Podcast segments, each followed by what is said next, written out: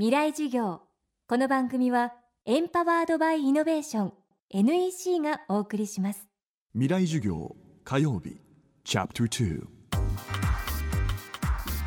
未来授業。今週の講師はアルピニスト野口健さん。1973年アメリカ・ボストン生まれ。上村直樹の著書に感銘を受け高校生で登山を始め99年エベレストの登頂に成功後25歳で7大陸最高峰世界最年少登頂記録を樹立。その翌年からはエベレストと富士山における清掃登山をスタートさせ以後野口健環境学校を開校するなど積極的に環境問題への取り組みを行っています。未来事業2時間目。今日は2000年に野口さんが清掃登山をスタートさせたきっかけです。テーマはエベレストと富士山。エベレストの清掃のきっかけは、まあ、僕そんな環境問題っていうのを意識する人間じゃなかったし、まあ、自分のためにずっと山登ってましたけど97年に今初めてエベレストに行ったわけですよね。でそれまでこうテレビとかこう写真集とかでずっと見てきたエベレストは美しい世界なんです基本的に。というイメージを抱いてエベレストに行ったら実際は登山隊多いしね。そしてもうゴミがねかなり広範囲にわーっと散乱してて。でよく見たら漢字ひらがなカタカナっていうね、まあ、日本語のゴミも相当混じっていて。ああ日本隊もだいぶゴミ置いてきてるなと思ったんです。ただだからといってね拾うと思わないんですよ。苦しくてねベレストが。もう鉱山部にかかるしあの当時でもうすでに1000人以上の方が登ってましたけど同時に200人以上の方が亡くなってるしね。で6000、7000っていくとね遭難した登山家のね遺体っていうのがあちこちに横たってますしね。まあ、とにかくもうギリギリの状況なのでゴミを見て汚いなと思ったけどねすぐ拾おうとは思ってないです。ただきっかけは、まあ、1年目は国際隊に参加していっていろんな国の登山家がいましたよね。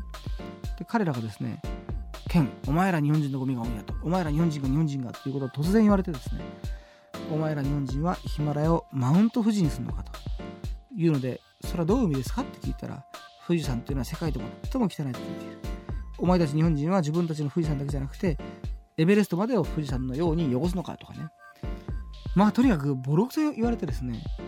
あの時に例えばね、お前ら日本の登山家のマナーが悪いとか、お前県の口がけしからんとかいうね、個人バッシングならほっとけばいいんですけど、ああいう世界の舞台で、お前ら日本人が、日本人がと言われるとね、やっぱ引くにいけないですよね。ですから悔しいなと思ったし、ただ過去やっちゃったことはしゃあないんで、だったらね、僕ら日本人がもう一回エベレスに戻って、過去日本隊が置いてきてゴミを下ろしちゃえばいいし、まあ、いろんな国のゴミもあるんで、トータルね、下ろしちゃえばね、一部汚したのも日本人かもしれないけど、最終的なね、ピカピカにしたのも日本人だと。だったらお前ら文句ないだろうみたいな、まあ、チベットが2回、ネパールが2回って4回。ただその後もずっと続いてて、で、これがね、もう本当に僕は嬉しかったのが、一緒にやってるシェルパたち、ネパールのシェルパたちの中から自分たちでやろうじゃないかと。ですから最初の4年は一緒にやってましたけど、僕が4年で1回終わった時に彼らがねこれからは俺らが綺麗にすると言ってそのシェルパが今ずっと続けてますんでエベレストはやっぱだいぶ綺麗になりましたよ。あのー、始めた頃とはもう全く違くて今ベースキャンプでゴミを探す見つけるのはかなり難しいです。それはシェルパが変わったんですよね。で僕が始めた頃は野口隊要は清掃隊しかゴミ拾ってなかったんですけど一昨年行った時もね驚いたのがいろんな登山隊が世界中の登山隊がいるじゃないですか各隊のシェルパたちが休みの日にベースキャンプとかでゴミ拾ってるんですよ。ですから5合目に関して言うとね、もうだいぶないです。ただ、あのー、まあ、温暖化の影響もあって氷河が今溶けてるので、昔のゴミがね、溶けた氷河の中から上がってくることあるんですけど、あの、ベースキャンプに関してはもうない。もうほぼない。で、上はね、やっぱしね、あの、ゴミ、まあ、多い多いんですけど、まだ。ただあれはね、悪天候の中で、もう自分のテントも取りに帰れないとかね、テントも捨ててもう脱出するとか、まあ、いろんなことがあるので全てがね悪意があるわけでもないし、まあ、やむを得ないゴミも当然あるんだよね。ただね、あのー、全体的にはものすごく綺麗になりましたよ、う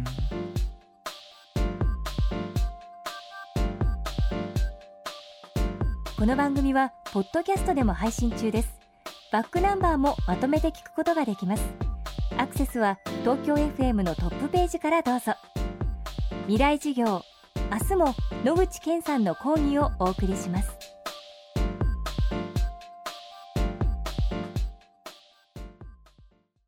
仕事のフットワークまで軽くする圧倒的な軽さを。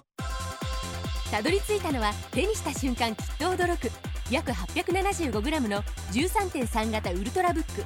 バーサプロウルトラライト。タイプ VG 劇的な軽さをあなたに。